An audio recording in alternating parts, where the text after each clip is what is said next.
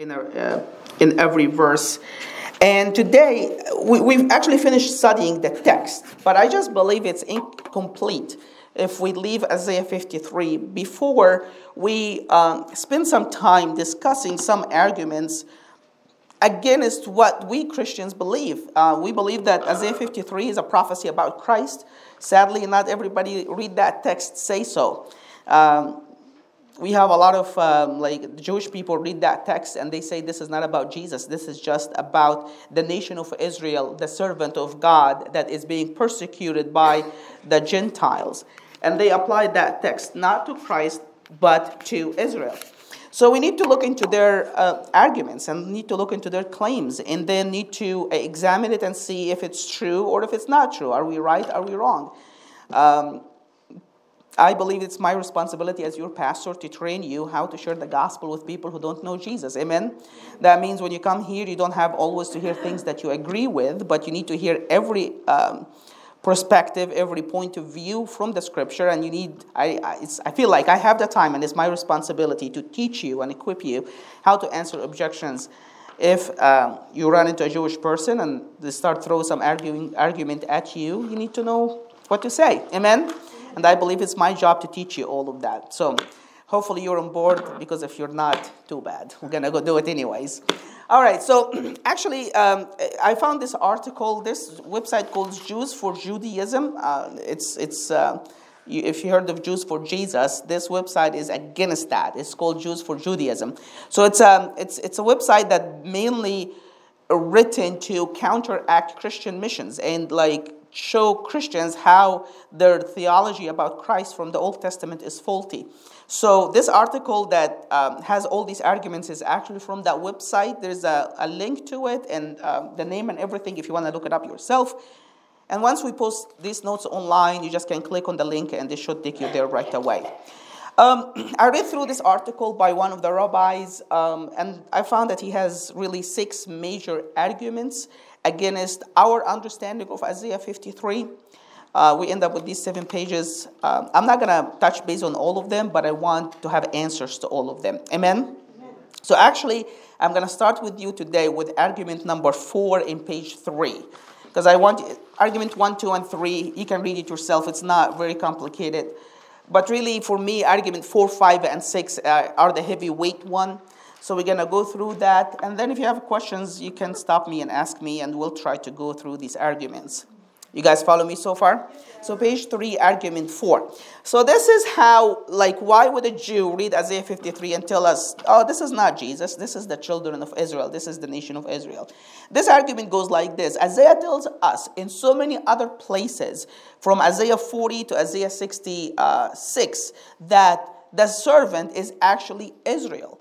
There's about 12 instant, incidences where the, God says plainly, You are my servant Jacob, you are my servant Israel. 12 times between Isaiah 40 to Isaiah 63, the Bible says that. God says that. So that's so the argument here is this. Since God said that the servant is Jacob before uh, Isaiah 53, and there is some hints to that after Isaiah 53, so even though the servant is not mentioned here in Isaiah 53, we should assume by the flow of the arguments, of the flow of the, of the scripture, that the servant here is also still Israel. That's the argument.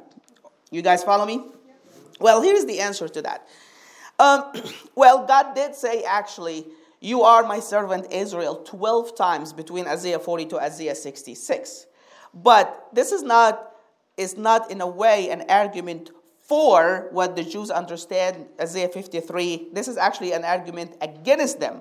Because if God can simply say, You are my servant Israel, or You are my servant Jacob, in all these times, then why didn't God say the same exact thing in Isaiah 53, right?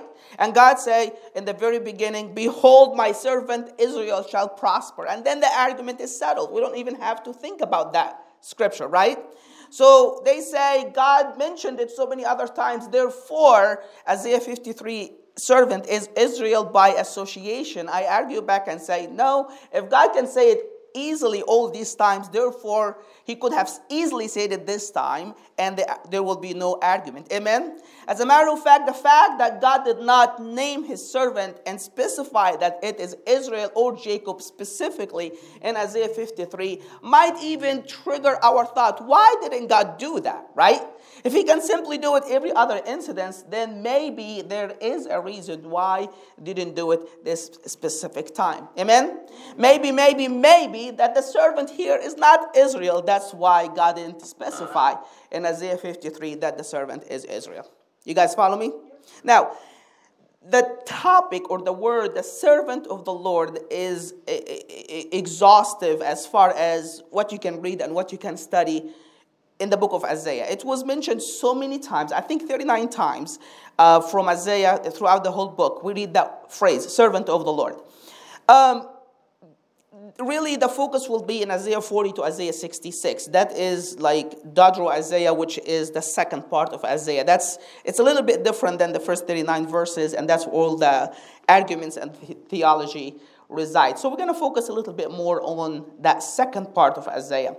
Before Isaiah 53, the, the, the terms servant of the Lord was mentioned at least 20 times. Before the after that, after Isaiah 53, we don't hear the word servant of the Lord anymore. It's always plural after that. It's always servants of the Lord. Amen? Um, obviously, that's a reference to the nation of Israel because it's plural. He's not talking about an individual servant, he's talking about the servants. That is the whole nation. So let's zero in more then between Isaiah 40 to Isaiah 53 to try to understand who is that servant of the Lord. Again, we see that 12 times God plainly tells us that the servant of the Lord is Israel or Jacob, same thing. That's from Isaiah 40 to Isaiah 53. I listed all the incidences here 41 8, 9, 42 19. You, you count them. I think they're 11, might not be 12. Now, even though God plainly tells us 11 or 12 times here that the servant is Israel, there are some passages between Isaiah 40 to Isaiah 53 that kind of like piques your interest and you want to look into it and study it a little bit closer because it is really hard to understand. Okay?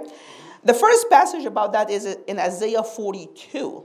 If you read Isaiah 42, it seems like God is talking about two different servants. Okay? There is a servant who is righteous, who's doing the will of God, and then there is a servant that is not righteous, who is actually blind and deaf and not willing or able or capable of obeying the voice of God. You guys follow me? In the first part of Isaiah 42, we hear about the servant that God tells us about him. Behold, my servant, he bring forth justice to the nation. He will uh, do what? Faithfully bring forth justice until he has established justice on earth. I will appoint you as a covenant to the people, as a light to the nations. And then it says, to open blind eyes, to bring prisoners into out of the dungeon. So this servant, I picked and chose some phrases here, but this servant is the one that God has anointed by his Holy Spirit, and he is faithful and he will succeed in accomplish what God has called him to do. And notice that the servant here is not named. Okay? It doesn't say, Behold my servant Jacob, whom, I'm, whom I uphold. If you go all the way to verse 19, we read this Who is blind but my servant, or so deaf as my messenger whom I sent? Who is so blind as he, who is so blind as, uh, as he that at peace with me, who is so blind as him who is at peace with me, or so blind as the servant of the Lord. So here we see in verse 19 that that servant is blind and deaf and he doesn't is not able to obey God. It doesn't tell us who that servant is, but if you keep reading, I think verse um, uh, verse 24, it says this: Who gave Jacob up um, God gave Jacob up for spoil and Israel for the plunderer. So we see from the context that that servant in verse 19 is actually the nation of Israel that is deaf and blind and doesn't want or capable of obeying the voice of the Lord. Amen?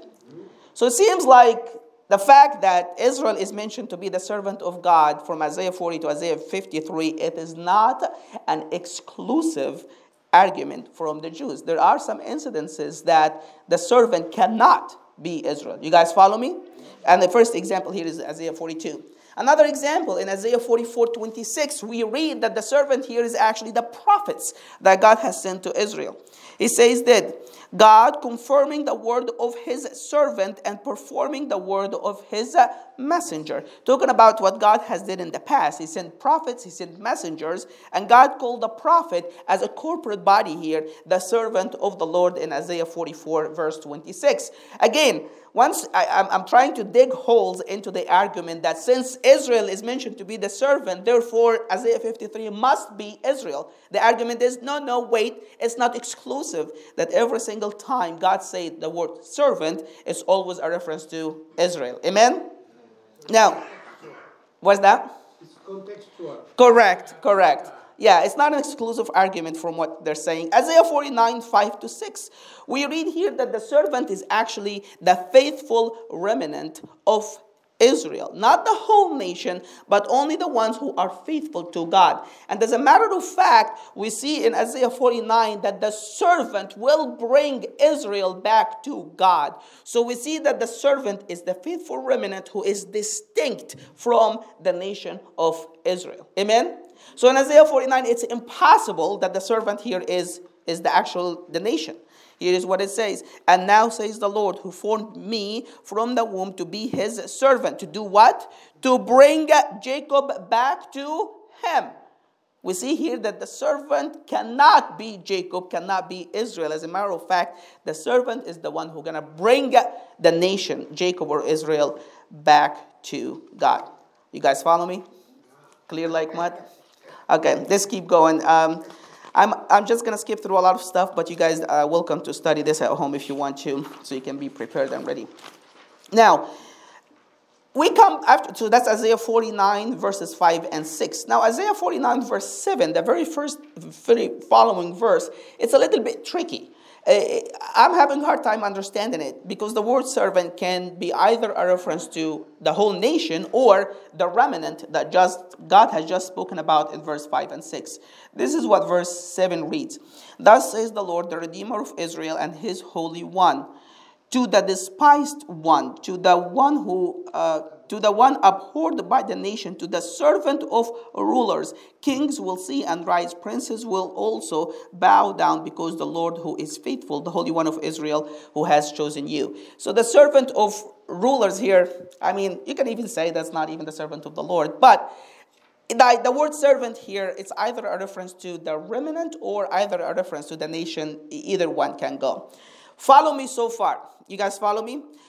From Isaiah 40 all the way to almost Isaiah 49, we see that mostly the servant is the nation of Israel. You guys follow me?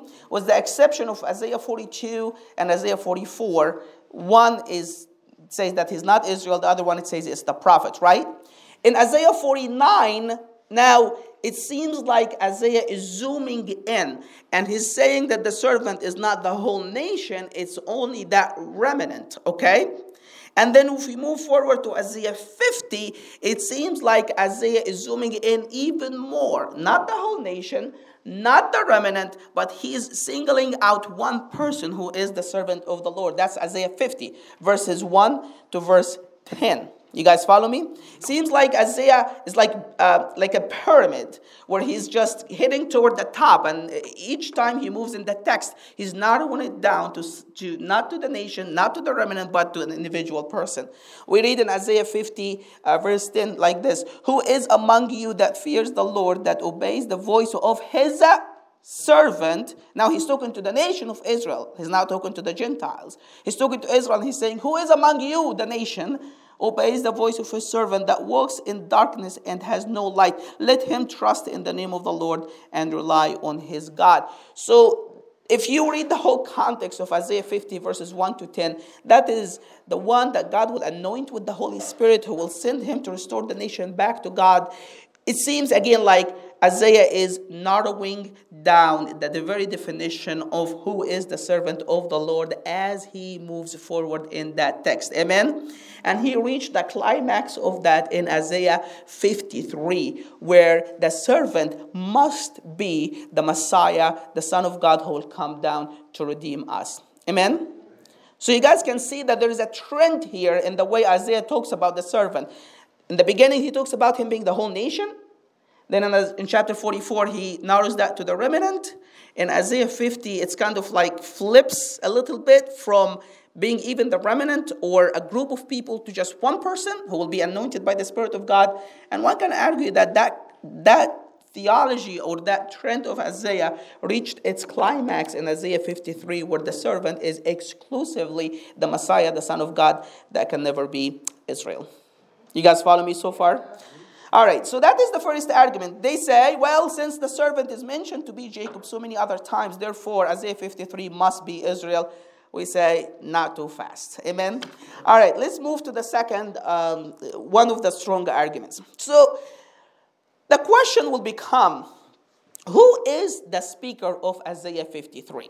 Okay, like the, uh, Isaiah 53 starts by saying, Who has believed our report, and to whom the hand of the Lord has been revealed? And then it talks about the servant and say, He grew up before him like a tender plant. So, who is that person who started in Isaiah 53, verse 1, and said, Who has believed our report, and to whom the hand of the Lord has been revealed? Who is the speaker here?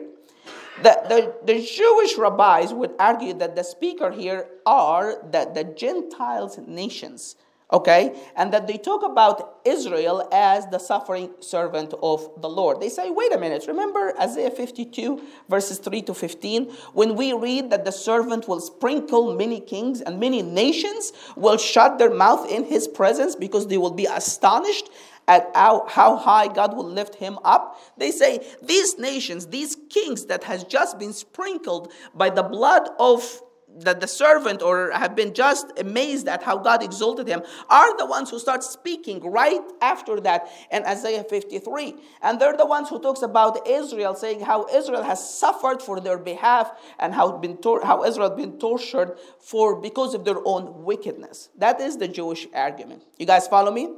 Okay. Now, so let's look into that a little bit. Can the speaker of Isaiah 53 be the Gentile nations that were just mentioned in Isaiah 52, verse uh, 13, 14, and 15? The answer is no, it's impossible. Why? Let's look at that. We mentioned this. Um, in, notice that verse 8 is actually key to try to understand who is the speaker. In verse 8, we see this For the, transgression, the transgressions of my people, notice that's the speaker. For the transgressions of my people, he was stricken. Okay? So the speaker here is identifying the nation of Israel as my people, right? So that cannot never be the Gentiles because it, it make a distinction between that, that the servant is suffering for his own people. He's not suffering for, the, for, for a people from a different ethnicity or a people from different group. You guys follow me? You guys follow me? Again the servant is suffering for his own people right? The servant the idea here is that the speaker is the gentiles therefore israel are suffering for a different group of people the gentiles. But that's not what the text here the text here saying that the servant is suffering for his own ethnicity, for his own people from his own same exact ethnic group. Amen? And my people, usually almost exclusive in the scripture, is a reference to Israel, right? So the servant is part of Israel, he's suffering for Israel. The Gentiles can never be the speakers here. All right? Point number two. If you remember, we discussed this. In Isaiah 52, in the beginning, it says that kings will shut their mouth in his presence and the nations will be astonished. Why? Right after that, it says, Because those who never heard, now they heard, and those who were never told, now they're being told.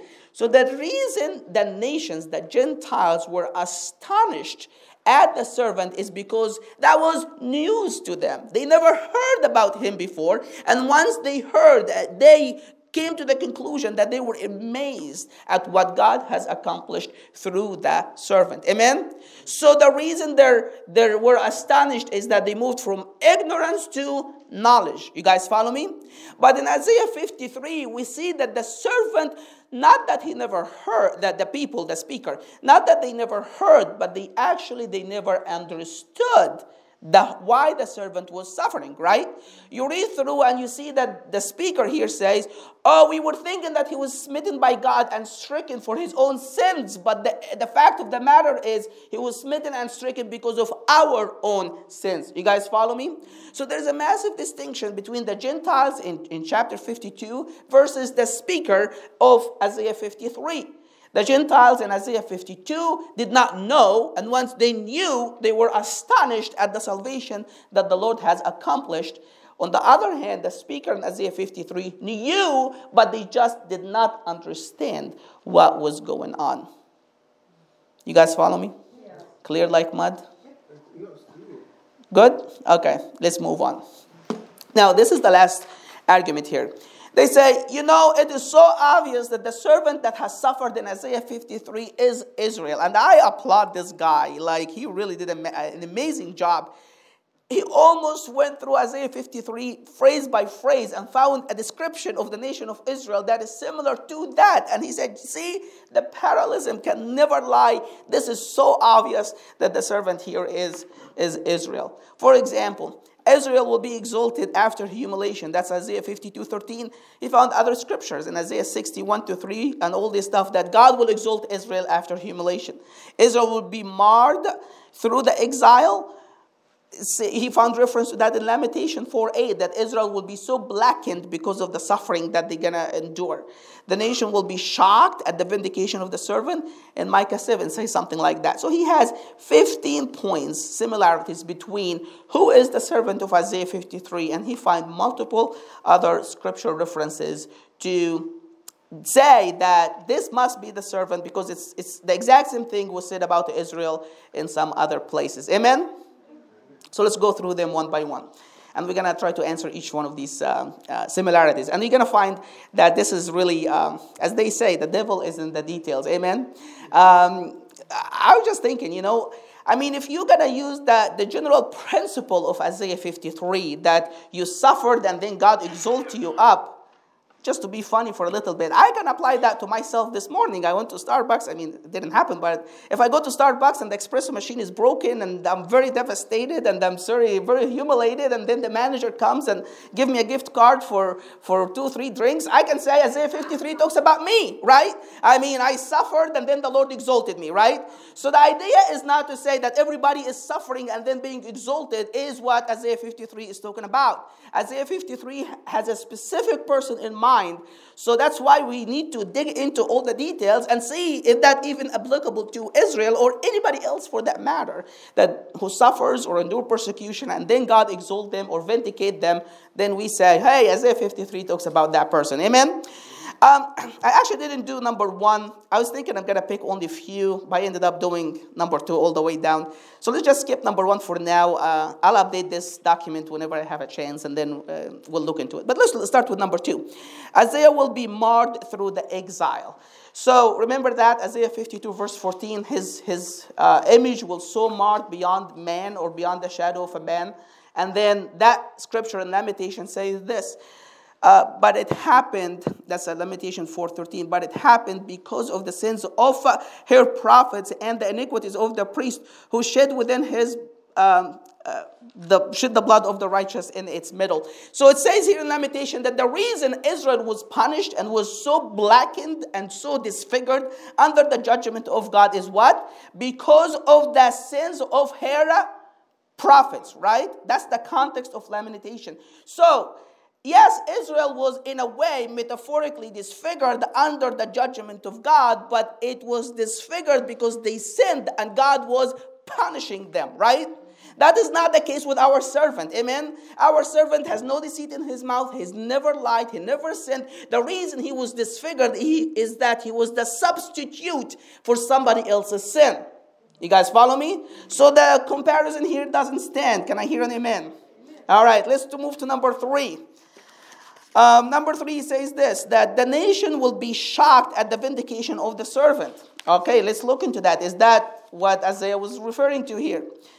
Um, well, the thing is, the text in Isaiah 52 doesn't just say that the nation will be shocked. They will be shocked. They will shut their mouth in his presence. But it says something else about the servant that he will sprinkle many nations. That is a high priest function with the, with, where the high priest cleanse people from their sins by by sprinkling them with blood or with water. So many incidences in the Old Testament. Amen. So we never hear ever anywhere else in the whole Bible that a nation of Israel has the ability or the power to cleanse any other nation from their sins. Amen?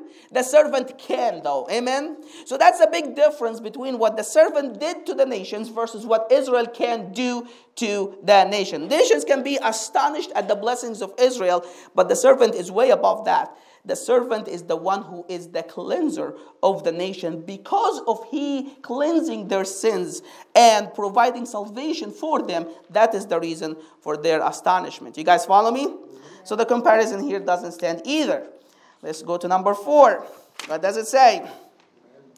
Israel grew as a plant before God.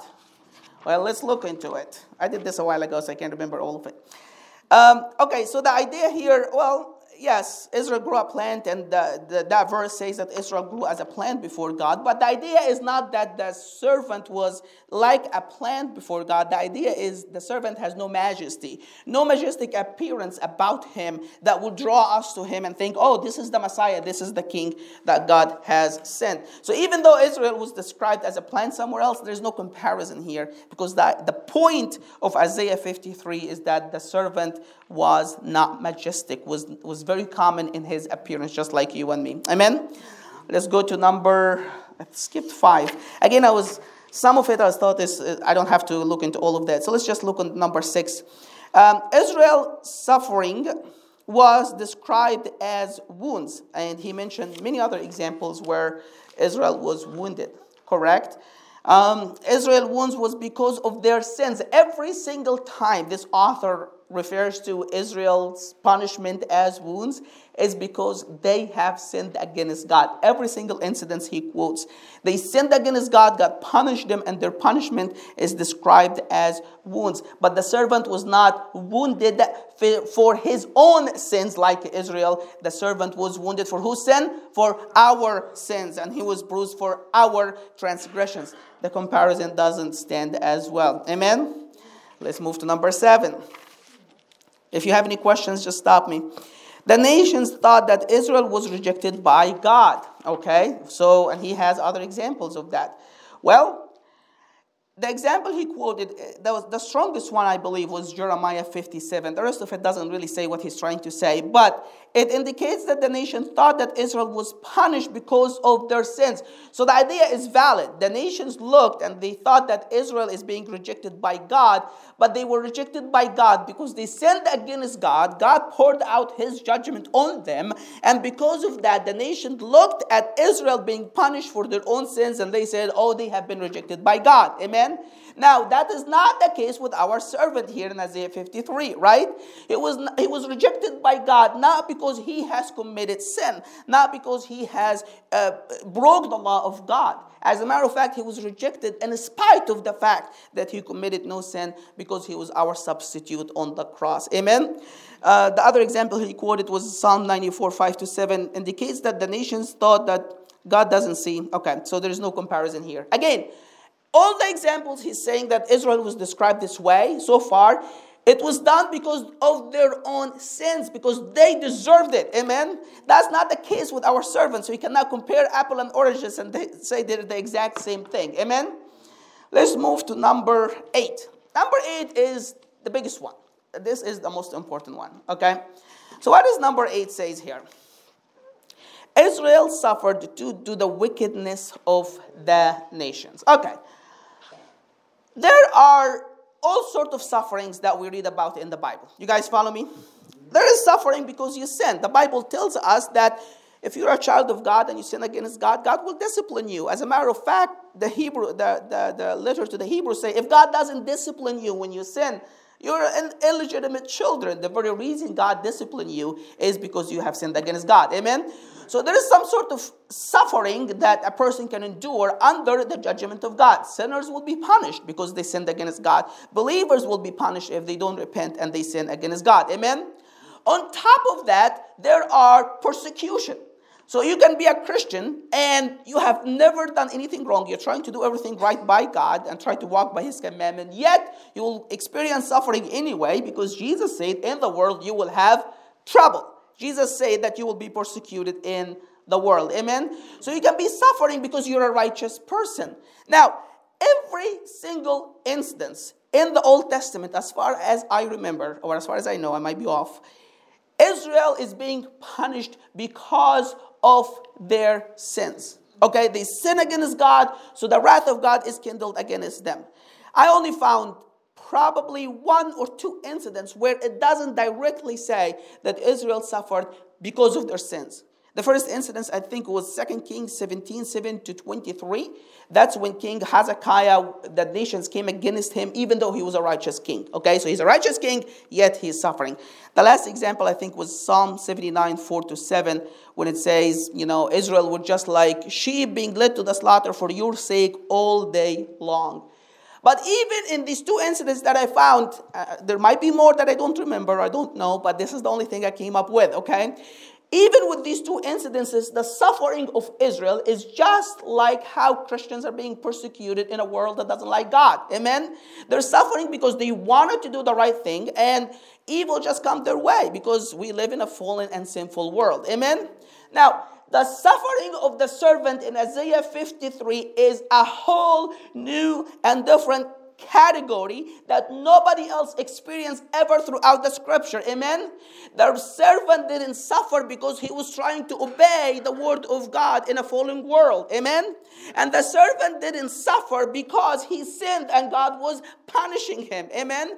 The servant suffered as a substitute for our sins. He took our sins upon, upon himself, and that's why he suffered. Amen. Now, this is the kind of suffering that nobody ever in the Bible ever experienced except the servant of the Lord with which is uh, like uh, parallel to what Jesus suffered in the New Testament. He's the only one that I know of in the whole Bible who suffered because he bore somebody else's sin. Amen. So the suffering, they say, oh, we suffer because it's a wicked world. Well, that's not even remotely what Isaiah is talking about here. Amen? Isaiah is not talking about the wickedness of this world or how you should endure persecution or, um, you know, you sin against God, you'll be punished. Isaiah 53 talks about the servant who was our substitute. Amen? That's not Israel. That can never be any human being, period. Amen? All right, number nine. Israel was like lambs led to the slaughter. Again, uh, the idea here is that Israel was like a lamb led to the slaughter. Did I answer that even? I don't know. Um, I, I, I what did that? It, it is simple. If you go to back to verse uh, Psalm 44, again, Israel is being persecuted because they're trying to do the right thing before God. That is not the kind of suffering that the servant is experiencing here in Isaiah 53. Amen. The, the servant again was not persecuted; he was our substitute. That's a big difference when you need to understand the scripture. Let's move to number 10. What does it say here? Um, the Jewish people exiled from the land of uh, Israel. Um, uh, that's in Isaiah 53 8. Well, the problem is this is not what Isaiah 53 8 talks about. Isaiah 53 8 says that the servant will, was cut out of the land of the living, i.e., he physically died, right? He's not talking about the servant being exiled from one location to another location. He's talking about the servant experiencing physical death. That can never be a nation of Israel. Amen? It doesn't matter what other parallel scripture he has. Isaiah 53 doesn't say that. Amen? You guys follow me? All right, let's move to number 11 the parallel here again. I need to just have that straight. Okay, number 11. Israel had no deceit in their mouth. I was impressed when he said that, like when he found that verse. It's just amazing what, they can, what you can find the Bible say when you wanted to say something. So in, Zephaniah, actually, 3, verse 13 to 20, it talks about, you know, group in Israel doesn't have deceit in their mouth. Remember, that's how the servant was described in Isaiah 53. But when you go and read Zephaniah verse 3, it's a totally different story. In Zephaniah 3, it starts by talking about God's judgment over the nation of Israel. But God, in His mercy and His grace, were, were preserved for Himself a faithful remnant that did not, uh, that obeyed God and was faithful to God, and that faithful remnant the bible described as there was no deceit in their mouth amen so that has nothing to do with isaiah 53 zephaniah verse uh, chapter 3 talks about that that that, that faithful remnant that has no deceit in their mouth being preserved out of the punishment and out of the wrath of God. They didn't ex- experience God's judgment because there was no deceit in their mouth. Amen? But the servant here experienced God's judgment in spite of the fact that there was no deceit in his mouth. You guys follow me? But if you're a Jew or you're somebody who doesn't know the scripture and you read this, I mean, when I read that 15 similarities, I was like, oh my gosh, what is this? How am I going to answer all of this? you just have to dig deeper and deeper and just don't be intimidated. Amen? Um, the 12th similarity, we're almost done, you guys. Israel will be rewarded with faithfulness and long life. And he has some examples to that. Well, let's look into that. Um, here's the thing the servant was not just promised long life. If you guys remember what we said when we started that, uh, that verse, remember in verse 8, the servant was cut off from the land of the living, right? And then here we see that the servant is given long life, right? So that says that the servant who died now has been risen from the dead and he will live forever. That's what Isaiah is trying to tell us, right? Now, Israel was never physically dead, was never resurrected from the dead, so they can have it like life, long life. This is not what Isaiah 53 is talking about. Even though we see blessings from God to Israel when they obey, um, that God will give them long life, this is not what Isaiah 53 is talking about here. You guys follow me? Because Israel never experienced any, um, any, um, any resurrection. Thank you. I'm just uh, look. Yes. And one more thing. Every single time, every single time, God promises Israel blessings and long life. It's either because of their obedience to the word of God. So God says, if you obey my word, then you'll have it have long life. If you obey my word, then you will be blessed. So this is a reward for their obedience, or or God just say, even though you're not faithful, I am faithful, and because of my love and my mercy and my grace, I will give you blessing and I will give you long life, anyways, to the faithful remnant who will stay, right? But that's not the case here with our servant, right? The servant was not promised blessings from God and long life because because he obeyed the word of God or because God decided to be faithful to him. The Bible tells us point blank that the reason the servant will experience long life and a blessing is because he bore the sins of many. That has nothing to do with Israel, has nothing to do with God's blessings to Israel. You guys follow me? Yeah. Clear like mud? Good. If you run into a Jew and you don't know what to say, then I'm going to be very not happy with you. All right. Let's, uh, almost done here. Let's do um, the similarity number 13. And I lost my page, of course. Okay, give me a minute. Okay, uh, 13. All right, here's the, the similarity 13. The Jewish people will bring light and blessing to the world by teaching the word of God. Again, it, this argument doesn't even stand. Okay, Israel will obey God, and when they obey God, many nations will be blessed because of that, and they will come to hear the teaching of God. But the servant didn't teach the word of God. That's how he brought blessings to the nations. Amen. The servant was the substitute. He took the judgment that the nations deserve, and that's how he brought blessing to the nations. Amen. There is no comparison here. Number 14, rewards will be given to the Jewish people. Again, if you look into all the examples he quote here, the reward is either because of their obedience or because of God's love and faithfulness to them. Amen? That's not the case with our servant who was rewarded because he was the substitute for our sins. That's like apple and oranges. You cannot even have any comparison there. Amen? Israel interceded for the nations, and, this, uh, and that's, um, we read about the servant that he interceded uh, for transgressors. Well, let's look into that. The scripture he's quoting is actually from Jeremiah 29 7, when God is commanding Israel to pray for the welfare of the nation where they're going to be um, exiled or going to be captured. That has, I mean, that's just God telling Israel, pray for the nations where you're going to go. God is not saying interceding for transgressors, right? That is totally different. When, when I ask Emmanuel to pray for a need I have, it doesn't mean that he's interceding for the transgressors and my sins and he's standing in the gap for that. That's what the servant did. Amen? The servant intercession was to stand before the judgment of God and the people and divert that wrath away, right? But Israel, he's just praying for the welfare of the nations, that God will just bless the people who bless them. That's just apple and oranges. Again, nothing here talks about Israel being the nation. Amen? Now, but think about that. If you're a Jew, you're a Jew. You don't believe that Jesus is the Messiah, and you sit next to some next to a rabbi who's telling you all these similarities and point out all these scriptures. You're gonna be like, "Oh, these dumb Christians." Amen we need to pray for the people because it's, it's, it's amazing to me how, like, sometimes people don't want to obey the word of God. They just want to obey what they think the word of God says. Amen?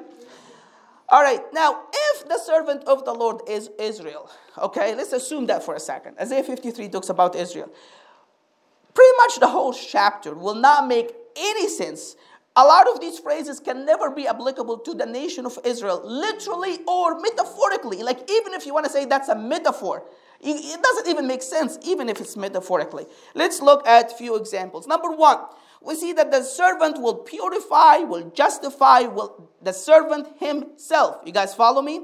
It's not that the, just, the servant will bring healing through his obedience or his righteousness or whatever, the servant himself will be the one who purifies, justifies, heal, bear the sins, intercede for sinners. That can never be a human being. That can never be the nation of Israel, period. Amen? Look at all these examples. He will sprinkle many nations. That can never be Israel sprinkling the nations. He bore our griefs. Israel was never a substitute to bear the wrath of God. And our sorrows he carried. Israel never carried somebody else that was punished for God because God wanted to punish another nation. He was pierced throughout because of our transgressions. Again, Israel was no substitute for nobody. He was crushed for our iniquities. The chastisement of our peace was upon him. The Lord has caused all our iniquity to fall on him. By his scourging, we were healed. No nation will be healed because Israel was punished. Uh, it just there is no parallel to any of that in the scripture. Amen. Listen, the Bible say in the word of two or three witnesses, every word must be established. Amen. If you want to establish a doctrine that this is Israel, you might fi- you must find other scripture that clearly teach the same thing. When you find it, then we can talk about it. Amen. But you cannot take one vague scripture that doesn't say what it what you say it says, and because you're so biased, you don't want to believe that it says something else. Amen. That's precisely how you get into a cult and how you don't obey the word of God. Amen. You don't start with a vague scripture and then you say, I assume the scripture says that because I wanted to say that. Now let's go from here. It doesn't work. Amen. All right. Um, Again, let's move on. My servant will justify the many. He will bear their iniquities. He himself bore the sins of many, and he will intercede for transgressors. All these examples that the servant will be a substitute has there is absolutely no other being except Jesus throughout the Old Testament and the New Testament who was ever a substitute for sin. Amen? There's nobody else that these verses can apply to literally or metaphorically. Amen? we see that the servant will experience physical death. He was cut off from the land of the living. And then it says, um, the end of the chapter, because he poured out himself to death. As far as I know, the nation of Israel is still alive and well, never died and came back to life. Can anybody can correct me on that? Amen. The servant will be numbered with sinners. That doesn't even make sense. He was numbered with the transgressors. Israel was never numbered with any transgressors, right? Jesus was numbered with transgressors on the cross. The servant will be buried in a grave, and the grave was assigned to a wicked man, yet uh, he was with a rich man in his death. That can never be a nation. Israel didn't go to the grave and came back. Even if you want to apply that metaphorically, well, just I don't know what, what where would it go? Amen. The servant will experience life after death. He'll die and then he will rise again from the dead. God said, I will prolong his lives. And then number E, the servant will inherit the nation as his uh, reward. This is extremely important. Every single other incident in the Bible, we see that other nations will be blessed because of Israel. Okay? Like they see the blessing of God for Israel, and that draw them to God because they see what God is doing with Israel. Amen. But we never see that Israel will inherit the nations, and the nations will be Israel portion because of their suffering. That's just foreign concept to the scripture. That is just we don't find it anywhere else. Amen. The servant is not just going to bring blessing to the nations, he will inherit the nations. Amen? That's a massive difference. We see that he will see his own offspring. And God said, I will allot him portion with that. Great. Amen. He will inherit the nations. It's not just he gonna be he gonna bring blessings to the nations. Amen. We're done with Isaiah 53, 45 minutes. I'm glad we didn't go through all the seven uh, objections. Amen. Let's close our eyes and pray.